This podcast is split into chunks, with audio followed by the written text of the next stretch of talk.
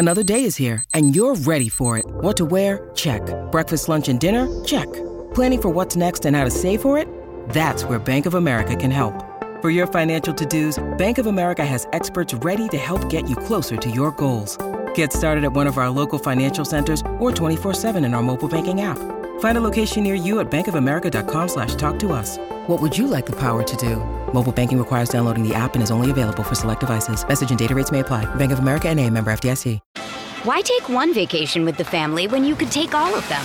With Royal Caribbean, you don't just go to the beach. You visit a private island and race down the tallest water slide in North America. You don't just go for a road trip. You ATV and zip line through the jungle. You don't just go somewhere new. You rappel down waterfalls and discover ancient temples. Because this isn't just any vacation, this is all the vacations. Come seek the Royal Caribbean. Ships Registry Bahamas. This is the Analyzing Anfield podcast on the Blood Red channel, bringing you the best tactical and statistical analysis of Liverpool FC. Hello and welcome to this week's episode of Analyzing Anfield, your tactics and analytics podcast, courtesy of the Blood Red channel. I'm Josh Williams and I'm joined by Mo Stewart. Mo, how are you getting on, mate? I'm good, man. I'm good. I've got to say, um, the the return of European football always puts me in a good mood, even though obviously it feels slightly different this year with us having not played in the Champions League. But I am still in a good mood. I think we've still got a good team and reasons to be positive. Well, that feels relevant to be fair because we are recording today on a Wednesday, and I assume this will be the case moving forward. Really, considering Liverpool are now playing on Thursday nights, doesn't make much sense to record on the day of a game and then it might potentially be outdated by the time the game's played. So, yeah, we're recording on a Wednesday this week. Probably going to continue that way. Um, and we will touch on the Europa League, I think, a little bit at, at some point in the pod today. Uh, but first off, uh, Liverpool won another game. Uh, I think we're on 13 points at the minute, uh, two behind City at the top. Um, what are your thoughts, mate? Well, when we when the final whistle blew, we were top of the league for the first time yeah. in 16 months, which I know means absolutely nothing after five games, but it does actually, I think, mean a little bit of something. It's kind of like a little bit of a mark to say, okay, we look like we're on the right track. I mean, we're not kind of making any conclusions yet, but it looks like we're on the right track. We're allowing other teams to fear us again. And obviously, the way this game went, um, if you look at past last season, it would have gone a very different way. There would have been a very different result after the first 20, 25 minutes of that football game. And the fact that there wasn't, and that Liverpool were able to again drag themselves out from a sluggish start, start to play their football, start to enforce their will on the game, and then use their deadly weapons up front to go and win it. Doing that again will build more confidence to be able to go into the next games. Yeah, well, it was an absolute cliche game of two halves, wasn't it? Like you couldn't possibly have had it more that way. Um, and I think I think you're right in touching on the the mentality of the team. I think that definitely seems to have recovered a little bit. And to be honest, I've never overly felt that that was um, the the thing. Like last season, I don't think we suddenly fell off a cliff regarding just turned into a, a gang of pushovers. I, I, think it was just more a case of we just lost the ability of of a team, especially in, in the midfield department, to dominate games and to create those wave after wave of attack to get back in a game potentially. And I think now, um, it looks like the mentality's back and things like that. It looks like we're able to to come from behind again and things, and we are. But I just think generally as well, we just look like a better team, a better group of individuals now more of a midfield department as well. Um, and if we do need to kind of dominate a game in search of a goal, we now have more of a platform to do that now that we've kind of got rid of, well, basically five midfielders in one summer. And we've got four new lads coming in, some of whom look really, really good. Yeah. I think you're right. And I think part of why that mentality has changed, and you're right, I think that there were mitigating circumstances for why it, it, kind of appeared to go away last season. But it's trust and belief in the ability within the team. I think everybody in that team could see just as well as we could that the midfield wasn't doing what it should be or what it could be. And you do start to feel differently about your own team. You think, well, we can't really do that anymore. Now they look like they believe that they can do those things, even when initially things aren't going their way. And you're right, it's the influx of new talent definitely helped that. New skill sets, new energy. But also, I think just the ability, Jurgen Klopp's been very smart in this whole kind of year one kind of narrative because it allows you to kind of clear the slate from the ills of last season. Say, okay, last season was what it was, but we are still who we are, and we can go out and prove it here. Yeah, I think um, sadly we do have to touch on the first half, though. yeah, oh no, I think I think it's important. I really do. It's very important, yeah, because we learned, in my opinion, a massive lesson. Yes. Because what we did was we played our first game using the three-two-five shape, if you want, um, without Trent in the team. Uh, Trent has played every single game since April when it was first introduced as a new thing. Um, and Liverpool are unbeaten, still unbeaten. But that first half, and it wasn't just because of the shape, because mm. there was a few lads in there who were just genu- generally shattered. But he opted to play Joe Gomez in Trent's place. And rather than just playing him as a standard limited fullback, which I thought he would do, and Gomez started. Half, by the way, say it again. And he did it in the second half, by the way. Yeah, well, Gomez started to drift inside and play as a inverted fullback. Um, additional presence in the centre alongside Alexis Mac Allister and uh, I don't think it worked to be honest. Um, and it kind of captured like the the uniqueness of Trent. Not that we needed to know that mm. anyway, but in my opinion, now on the back of this game, I think it's pretty obvious, pretty clear that if Trent isn't playing, you just can't really play the box unless you're a really dominant favourite to win the game. Like, say, for example, you're coming up against I don't know, Luton or someone like that, or maybe Toulouse in Europa League or something. But mm. for the most part, when Trent isn't playing, I don't think you can play like that. No, and I mean, I'd love to have been a fly on the wall next to Joe Gomez when um, Klopp told him that plan. He'd have been like, "Really, really?" like, "Wow, I'm, I'm, flattered that you think I can do that, but but really?" Um, yeah, yeah. yeah it's, difficult because, like you say, we've been playing that way for so long. It almost felt like in situations where there might be vulnerability, such as after a break, you want to try and stay with as much of what's good, as much as what works or has been working.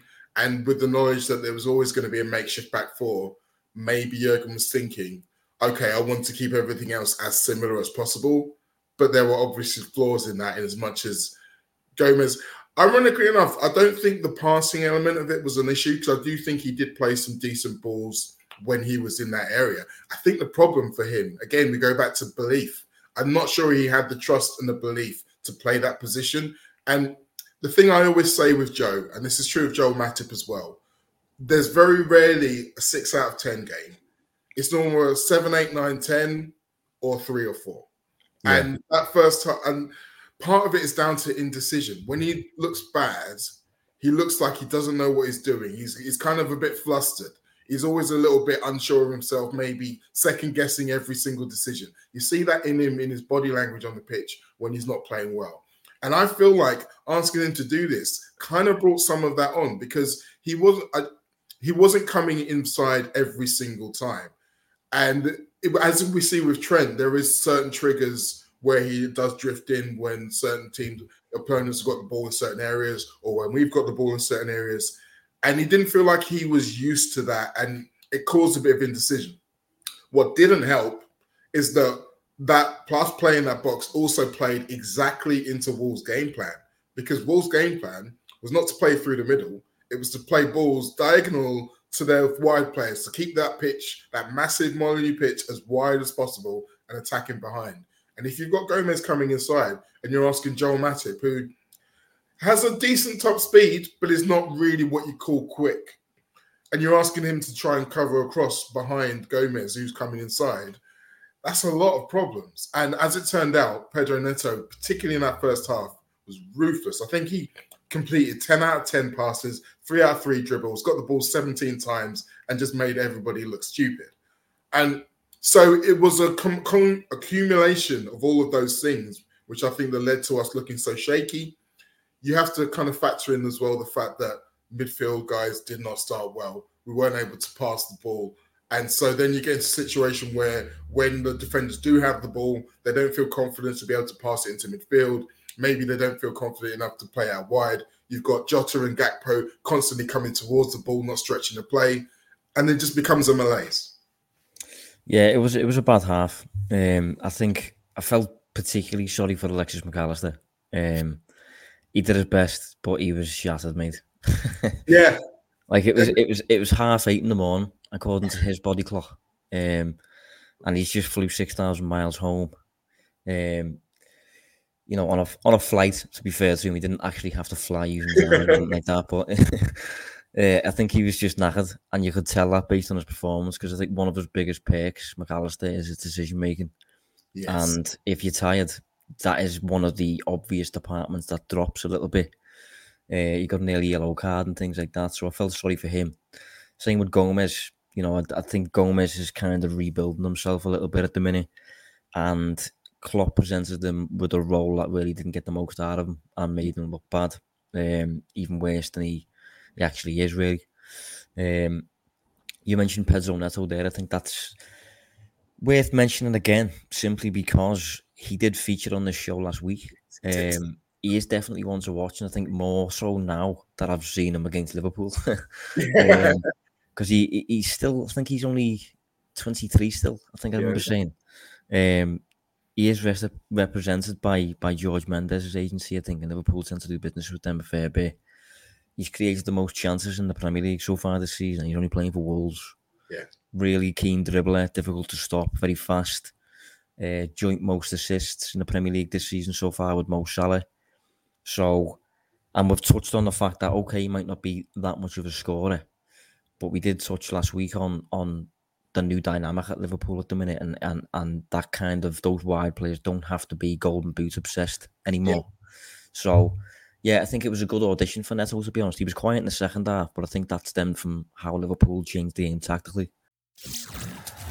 Analysing Anfield on the Blood Red Channel. Why take one vacation with the family when you could take all of them? With Royal Caribbean, you don't just go to the beach. You visit a private island and race down the tallest water slide in North America. You don't just go for a road trip. You ATV and zip line through the jungle. You don't just go somewhere new. You rappel down waterfalls and discover ancient temples. Because this isn't just any vacation. This is all the vacations. Come seek the Royal Caribbean. Ships Registry Bahamas. It did. Yeah, we, our, our, changes work really well. But I think it's interesting as well when you say that he's got the most chances created, still the most assists. And then you think about the Wolves forward line at the moment. Uh, Sasha Kalajdzic probably will start to come good eventually. Um, but when you look at the chance that Cunha missed, I think you think about some of the chances yeah. the Wolves have missed over the last three seasons. And yet he's still getting loads of assists. That tells you how dangerous he really is. You mentioned how we we stopped him Second half, as I say, he got 17 touches of the ball first half, seven in the second half.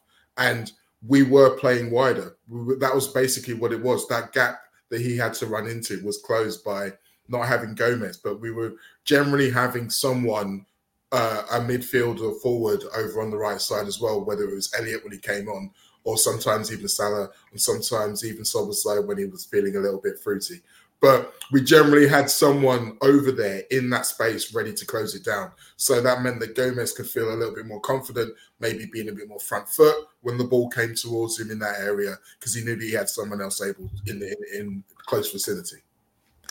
Yeah, I'm just checking now. Does he take set pieces for Wolves? I think he does, doesn't he? Yeah.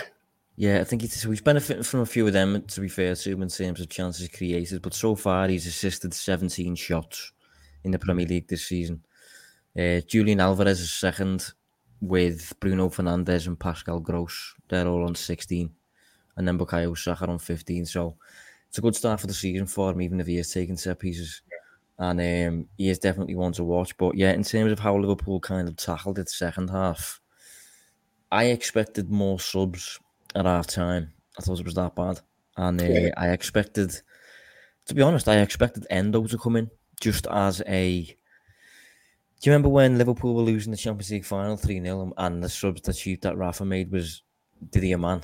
You know, I felt yeah. like it was going to be along them lines, to be honest, but Klopp, being typical Klopp, kind of went, went, went, for it and uh, took off Mac Allister in favour of Luis Diaz and, and completely changed the formation, ditched the box, and went towards a 4 4 2.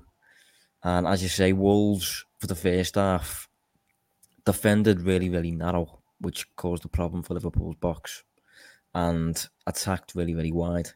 Yeah. So in the second half, Liverpool then adopted 4 4 2, which is a pretty wide formation. Um, we could pin their wide players back using our fullbacks at times. Um, and we weren't attacking as narrow, so that caused them problems. Uh, I thought Szoboszlai really recovered in the second half as well. I think in the first half it was, it's it's you, you know it's bad when your top player just seems completely off it, like yeah. out of nowhere, just giving the ball away, simple five yard passes. That's when it's bad. But in the second half, I felt he kind of assumed the role of Trent, as in like Liverpool's kind of mm. dictated a little bit. Uh, he was spreading the play, st- stood on the centre circle for the most part. Yeah. Um, it was again, it was a bold move. I, I tweeted in the second half saying like, I think I tweeted a picture of Dean Smith. Yeah, and he's looking on the pitch with his eyes squinting. I, I, said like that. That was me looking for Liverpool's holding midfielder, looking for who on earth Klopp was told to stay behind the ball. But to be fair to him, it worked. It did work. I mean, I think to a certain extent, we have to give the manager a bit of credit. I was critical when it was happening in the first half because it felt like we weren't expecting Wolves to have a fast start. Maybe we were thinking they were out of confidence in terms of where they were playing, but they they would have seen fast starts trouble Liverpool all season long. So they should have expected them to have a fast start, and yet they didn't. And then from there, you think maybe Klopp's thinking, well, okay, once they do have a fast start, they're not going to be able to maintain it, and I've still got lots of weapons from the bench. So you can see that being the plan. But obviously, we have to lean into the fact that this season, attack is the best form of defense. Our attack is our greatest strength at the moment, and the depth of it as well as the variety. So it, it kind of goes to show that we're going to use that as our greatest weapon. I think there was a bit of a tale the last few minutes of the first half. The first time that Jota really did try and stretch the play out wide we got the ball out there and we got those flurry of chances just before half time.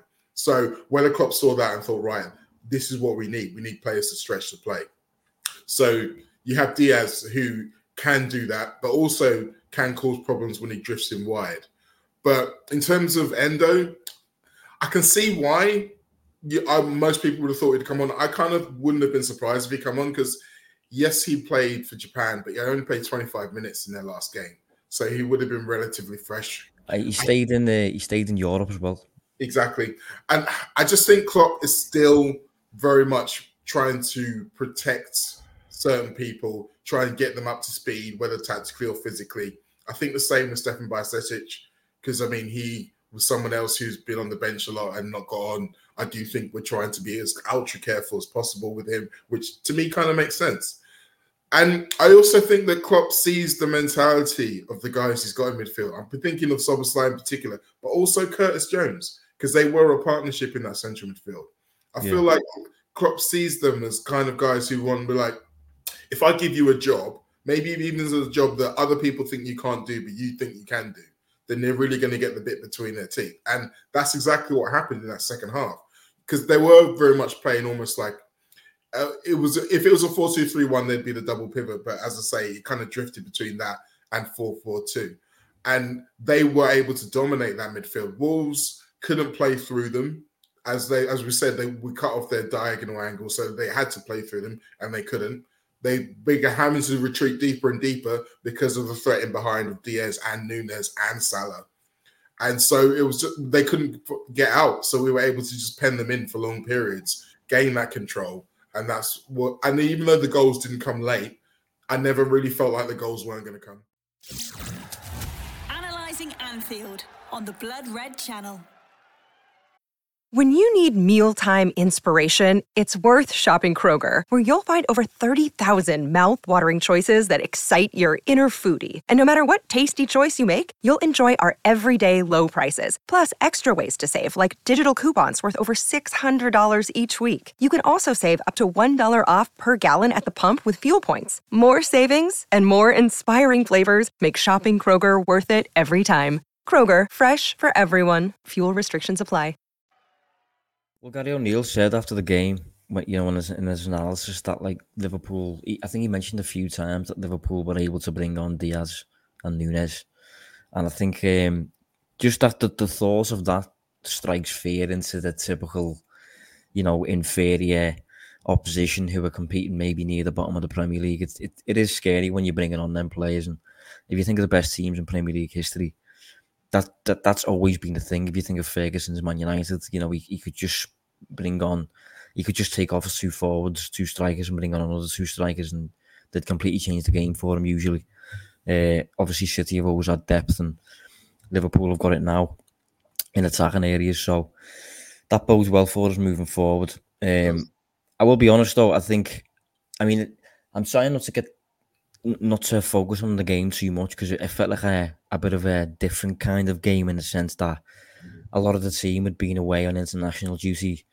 Um, some of the players had been all the way in South America and that. It was an early kickoff. Um, and Trent wasn't playing, and Konate wasn't playing, and Virgil wasn't playing. So I don't think we can take too much from it. But I wanted to see more of the Villa game because I felt really good after the Villa game in yeah. terms of this team can compete for the title because we we really got the balance right with attacking and controlling the game. This felt like another, it felt like a step back, and I was like, honest to God, I, I, I want to believe in this team as as a title winner. I just, I, I, just, I can't yet. I, I just, I just don't think that the circumstances were similar enough to be able to say that they were going to be able to do that. I don't. I think. Yeah, I agree. Well, all of those players you mentioned, but also the fact that they're at home against Villa, that does help. It really does help. You think about, I, have already mentioned the Molineux a massive pitch, and it's something I feel like I always mention whenever we play Wolves because I think it really does change the tacticals. But think about last season when we went there, got absolutely pumped 3 0, and one of the worst performances we've had. Like those kind of things come into it as well. So Wolves would have come into the game with a decent plan. And again, like I say, whereas against Aston Villa, we were able to get in amongst them, really use our press well like I believe Cody Gakpo in his first in the first half had 10 pressures, which is low for him. But that's because there was never a guy in front of him with the ball because the ball was going this way and that way. So it, it, was kind of negating some of the things that we wanted to do. I mean, obviously Gary O'Neill spent time at Liverpool with the youth team, but he's a very smart man and he clearly knew some of the things that he would be able to use to help hurt us. I think he also knew though that he wouldn't be able to do it for the whole game, which is why post match they he was concentrating heavily on that Cunha chance because with all what we've said about how well Liverpool did to turn it around, if it's 2 0, it's a very, very different game. And let's face it, it should have been 2 0. Like he should have scored that chance. Yeah, that's what I mean. That's that's kind of why I think it was a it was a big win. You know, it was the kind of title winning three pointer to be honest, in terms of just finding a way to get over the line and early kickoff, bit of a scruffy game, few key players absent. So it bodes well in that sense. I am just in a position where I I am eager to see Liverpool control a few games in a row and mm. and, and win them without really having any kind of coin flip involved. And I think West Ham coming up this weekend will be an interesting one because I think out of possibly the large majority of the teams in the Premier League, I think they pose one of the biggest threats mm. and challenges when it comes to can you control us? You know, because they, they, will focus on the break, they will focus on the counter attack for the whole 90 minutes, and they're perfectly satisfied doing that. Um, so they kind of present the challenge of if you slip up, if you make any kind of mistake, we are right in, in on you. A bit like Liverpool, to be honest, a few years back. Yeah, yeah. Um, so whether we can, I think if if Konate's back, Virgil, Trent, whatever, you know, it'll be interesting to see. Mac Allister's had a good night's kip, Yeah, um, it'd, be, it'd be interesting to it'd be interesting to see how we cope in that game. And I think if if it's anything anything like the Villa game, then again I will feel a lot more confidence again. But um, I, I mean, in general, I agree with you. I think there is an issue within this though. I do think that over the course of the Premier League season, we are going to see that that kind of control that we crave is harder than ever to achieve because teams are now more used to playing against it because it's not just us who play that way. You've got Manchester City, you've got Arsenal try to play that way as well. But also, uh, everyone's got a threat. I mean, we were talking about Wolves being in the bottom five, and then, then Pedro Neto being a player who's good enough to play for Liverpool. Like most teams have got at least one or two guys where you're like, okay, we need to keep an eye on him. So being able to smother and control the game as easily as we have in the past, I don't think it's going to be easy, particularly against West Ham. Because I mean, they were 1 0 up after what 55 minutes against City last week and looking good. And then City equalized, and then West Ham still had chances to retake the lead. It wasn't a case of City got their goal and then just steamrolled them. They were still a threat throughout. So West Ham are going to be very tough. And I think when you're playing your team like the way they are, the playing away from home isn't going to phase them. I think it's going to help with some parts of their game plan. But from Liverpool's point of view, it might not necessarily be that we're able to gain the control that we were able to against Aston Villa. It might be that we just have to make sure that we are clinical in our moments. I want to believe that that's possible. I just think that we are still very early in this evolution and development. So we might have to kind of wear these for a little bit.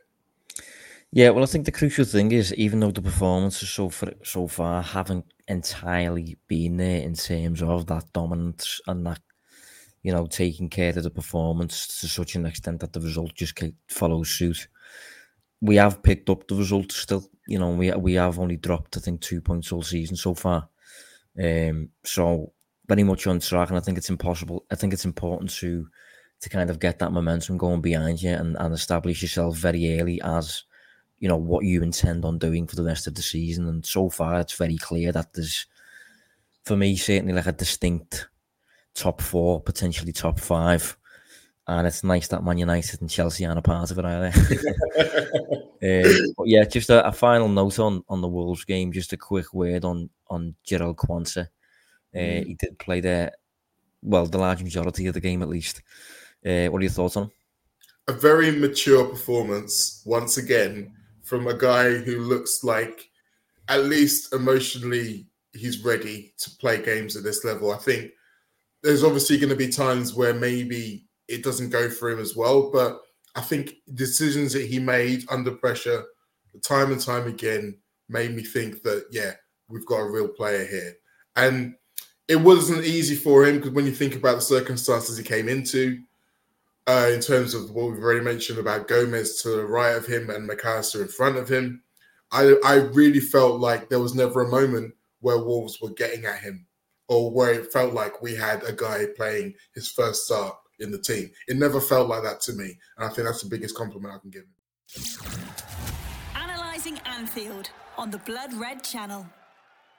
With threats to our nation waiting around every corner, adaptability is more important than ever. When conditions change without notice, quick strategic thinking is crucial. And with obstacles consistently impending, determination is essential in overcoming them. It's this willingness, decisiveness, and resilience that sets Marines apart. With our fighting spirit, we don't just fight battles, we win them. Marines are the constant our nation counts on to fight the unknown. And through adaptable problem solving, we do just that. Learn more at marines.com. Yeah, I think for me the, the the big thing when it comes to these these youngsters getting games in games that they really shouldn't be starting in, the the big thing that you're after really is does the kid stand out, and and and ideally you just want them to blend in completely and, and look like say for example if someone was watching the game who'd never watched Liverpool before, if they can pick out who the kid is, you've got a problem. Yeah. But I think he kind of just blended in as another you know, first teamer really. I don't think he stood out as he's the one who's learning on the job. He's the one who's getting the Premier League debut essentially. And I think that's the most you can ask for really. But it's I think it's too early for me to kind of judge maybe what he's going to become or even his level or anything like that. I think it's difficult to tell at the moment. But so far, he's certainly got the physical edge to his game and he looks composed, cool, and things like that. Um, but you know, it remains to be seen. Well, we'll see more of him, uh, possibly in the Europa League and things like that. Um, but what one final little um, kind of narrative that's emerged is Salah the creator.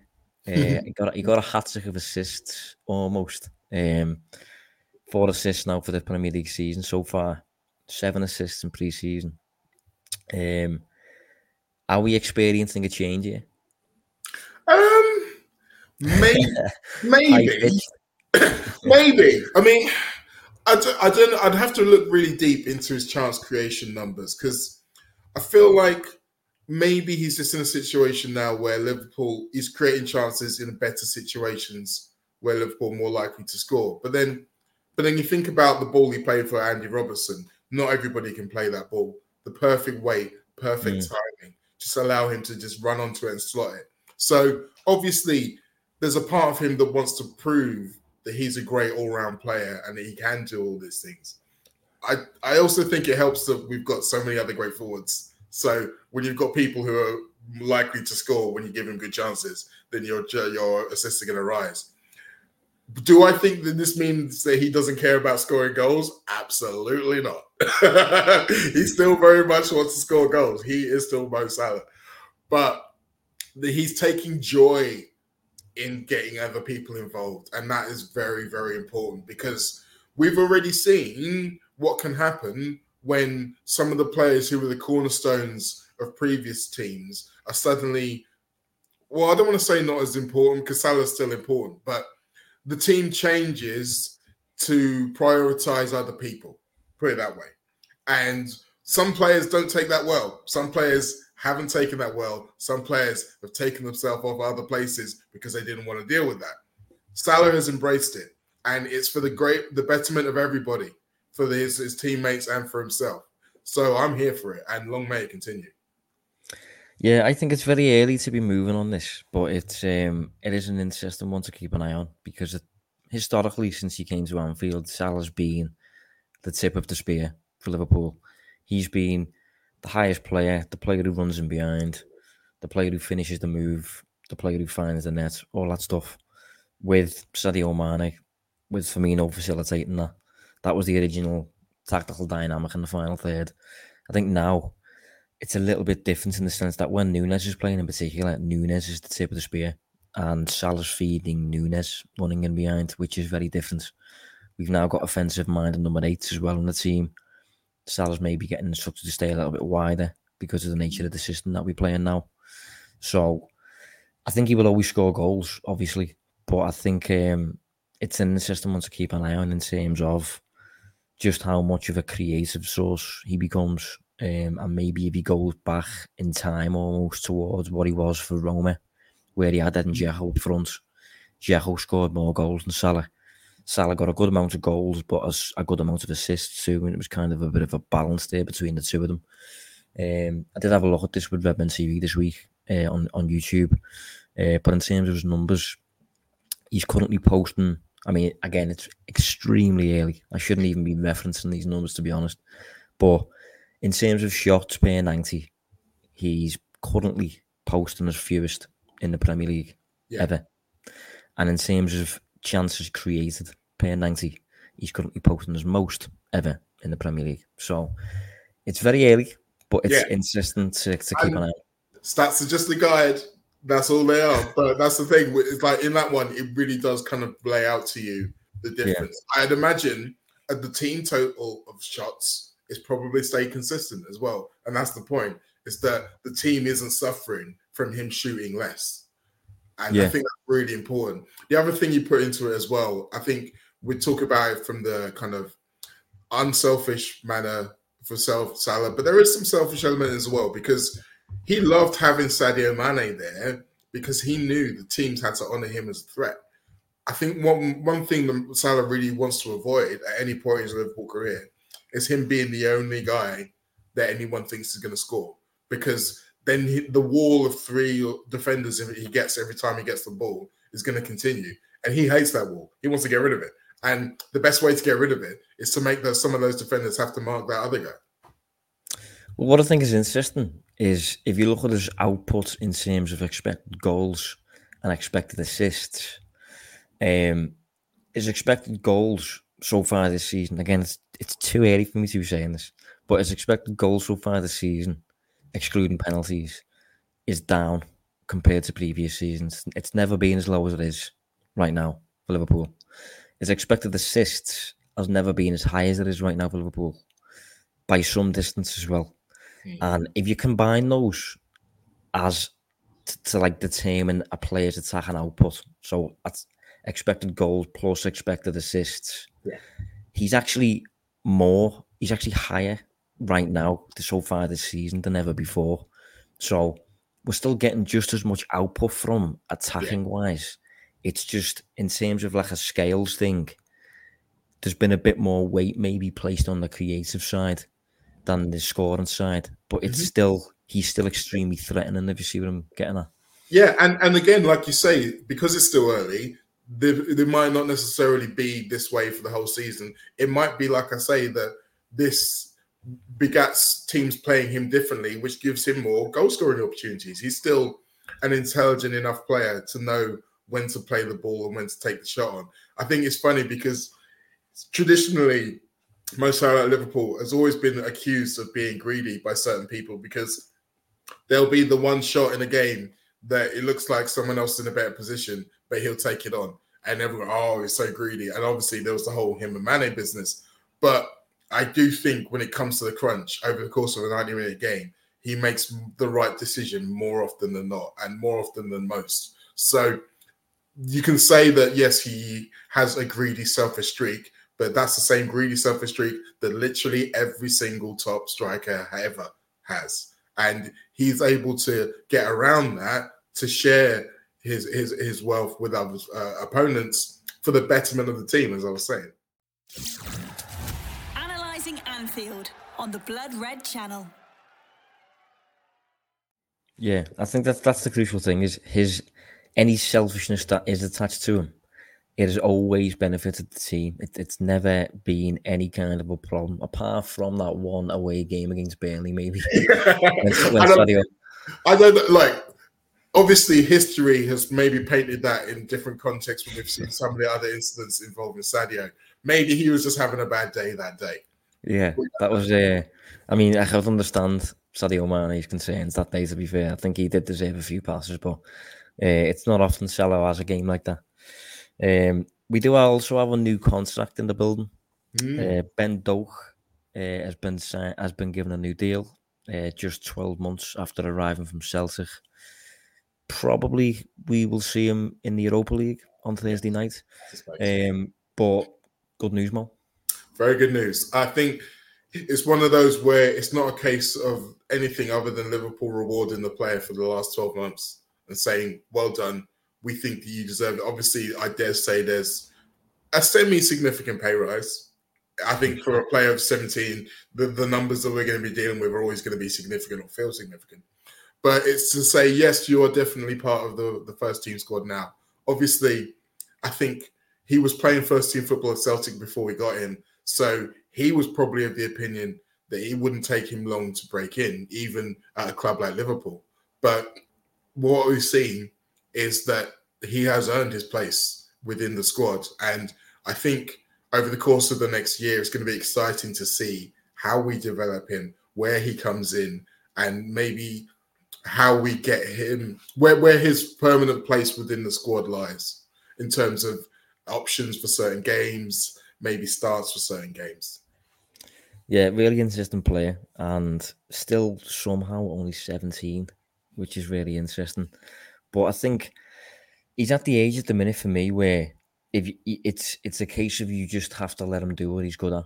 And I think if you watch him, it's quite obvious that his best quality and his, the quality he's most eager to showcase is his dribbling ability. 1v1, directness, sheer pace, um, that sort of thing. And I, I, think what's interesting about that is Liverpool's current system, you know, the box shape, technically allows for the, the, the wide players, especially the wide right, to, to, to do that because if Trent tucks inside, for example, and brings a midfielder with him, that opens up and pass a passing lane to Salah usually, and then Salah gets the ball and, and, and whatever. But I think if if Salah needs a rest every now and then, Doak isn't left footed. But if you was to play Doak over there, and every time you was to receive to receive the ball, Klopp just said to him, "Go at your man."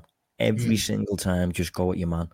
Last week I watched um, City against West Ham, and Jeremy Doku, I think, played his Premier League debut, and he literally just did that for 90 minutes, mate. Yep. He, he scored, to be fair to him. It's... But aside from the goal, the the 1v1 facing up that he did all game just kept relentlessly running at his opposite man.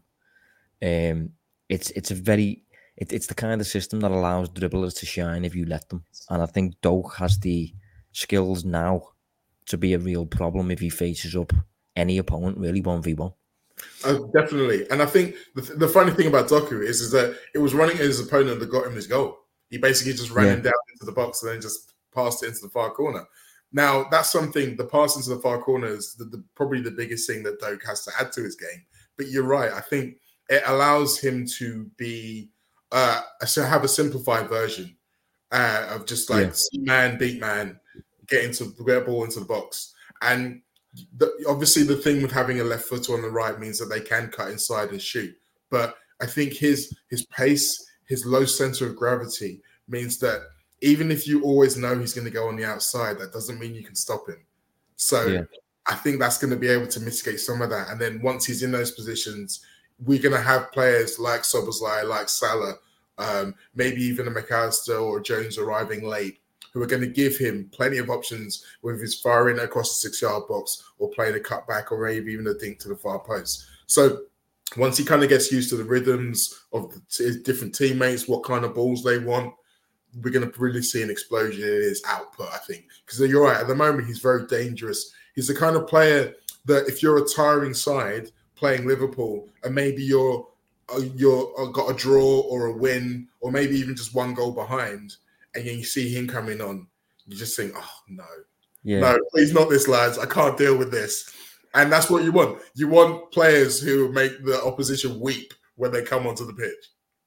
I think the beauty of it as well is he's still got that element of surprise about his game. Like people don't actually know much about him yet in terms of opponents and things like that. So when he comes on, and you know you're like a seasoned professional who who's like 30 years old and you've been around the game for years, and then this kid is just is just absolutely putting you on a treadmill, mate. You know, it's it's an absolute nightmare for you. So you don't actually know what to expect with him at the minute. And I think, although he's not left footed and he can't really offer that solid dynamic of cutting inside and finding the far corner, I think he is so fast that he, if he's deployed on the right, I can see him a lot getting to the byline. Um, you know, kind of between the six yard box and the edge of the penalty box, and then like a cutback or a dink towards the back post, maybe or something like that. Um, so yeah, I, I just hope that when when we use him this season, because you will get opportunities, I hope it's just a, a, really basic approach for him, and he's just allowed to just. El Klopp just presents him with that platform of just all you have to do really is every time you get the ball, beat your man. Just just showcase your dribbling ability because that that's quite clearly his overwhelming quality at the minute. Um, I think another thing as well about us being good, an underrated thing about it is it allows us the space and to do that. I think if you think about times when we've been bad or maybe had an injury crisis and we've had to throw players in, uh, and they've had to basically sink or swim. I think of maybe Bajcetic, but even someone like Cody Gakpo when he arrived, and the, the circumstances aren't great for them to show their best immediately, and they made those two managed to battle through and get to it. Whereas for someone like Doak, you you you you want to give him the best, and now we can. We're a better team.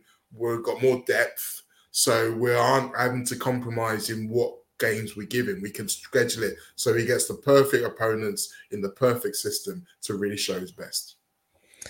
Yeah, we do have a game this weekend as well against West Ham that we've already touched on a little bit, but I think it's going to be an interesting one. And I think there's there's a there's a weird narrative with this one in the sense that if you look at Jarrod Bowen, uh, Edson Alvarez, and Nayef Aguerd. They are three players who who genuinely could have easily ended up at Liverpool in the past couple of seasons. Like Bowen is, as we said last week, for me, kind of like a bit of a clone for Salah. He's a little bit maybe past it now, age wise, to actually get that move to Liverpool. He's 26 at the minute. Um, Aguerd is a top defender uh, and he's left footed. Mm. And I think at the time that he moved to West Ham, Liverpool uh, were linked with him a little bit.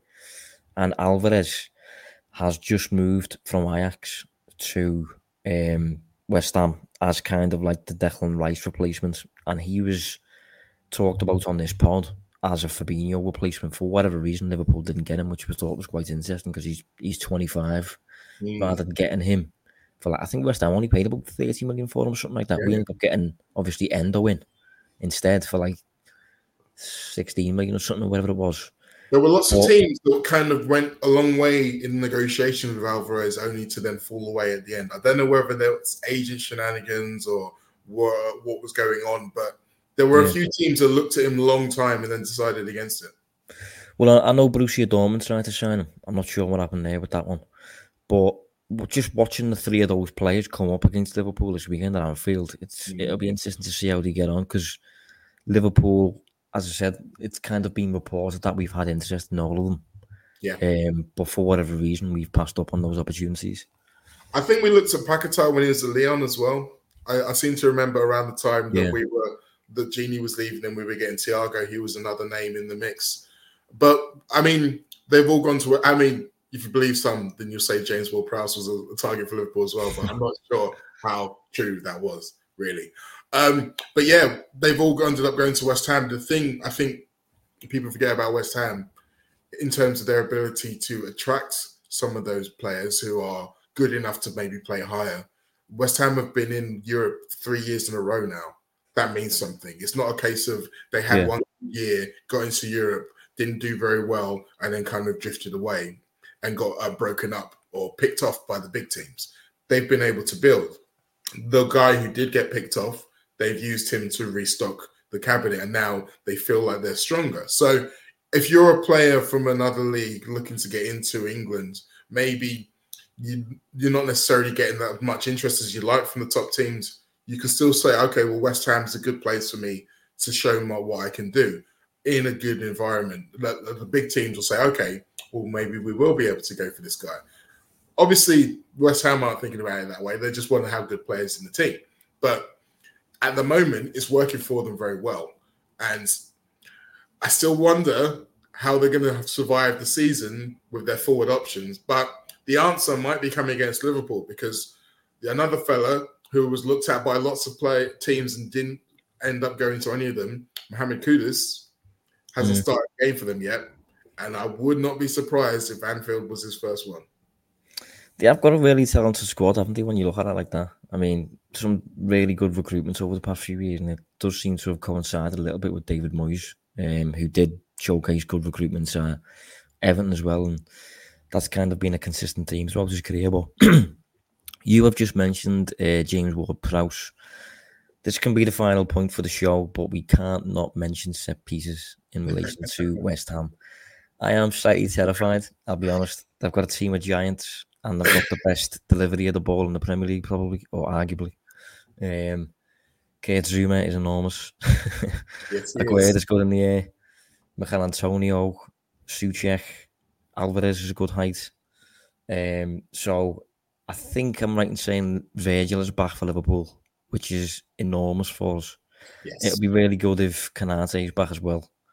Um, but yeah, that we are definitely going to be tested. That, that to be honest, I'd, I'd, go as far as saying if Liverpool can stop the counter attack and stop set pieces, we will win the game. I yeah. think it's as simple as that. They're the two overwhelming threats that West Ham offer, but they're very, very good at both of them.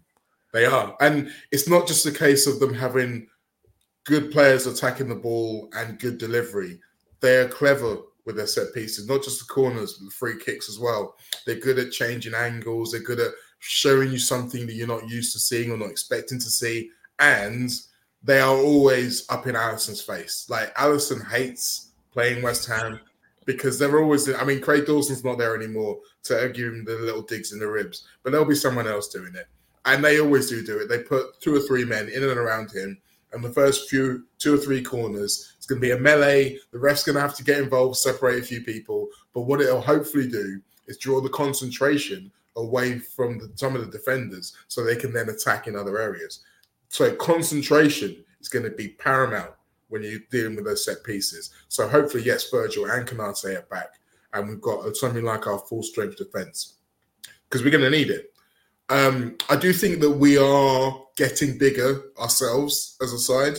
I mean, Endo and Mac Allister aside, obviously, um, but I so I think that we are slightly better equipped to deal with it than we were previously. But we still got to do it, and you got to do it for ninety minutes as well because, as you say, the, the delivery is going to be good for, uh, for, for however long he's on the pitch, which will probably be the whole 95 minutes. Yeah, it's going to be a tricky one. Proper banana skin fixture, I think. Um, so it's going to be interesting to watch that and see how Liverpool cope if we can get back to controlling the game. If hopefully Trent can play and things like that. But want to keep an eye on. Mo, thanks for joining us, mate. No problem. It's been fun as always and we'll be back next week. So thanks for tuning in, and we will see you then. You've been listening to Analysing Anfield from the Liverpool Echo's Blood Red channel.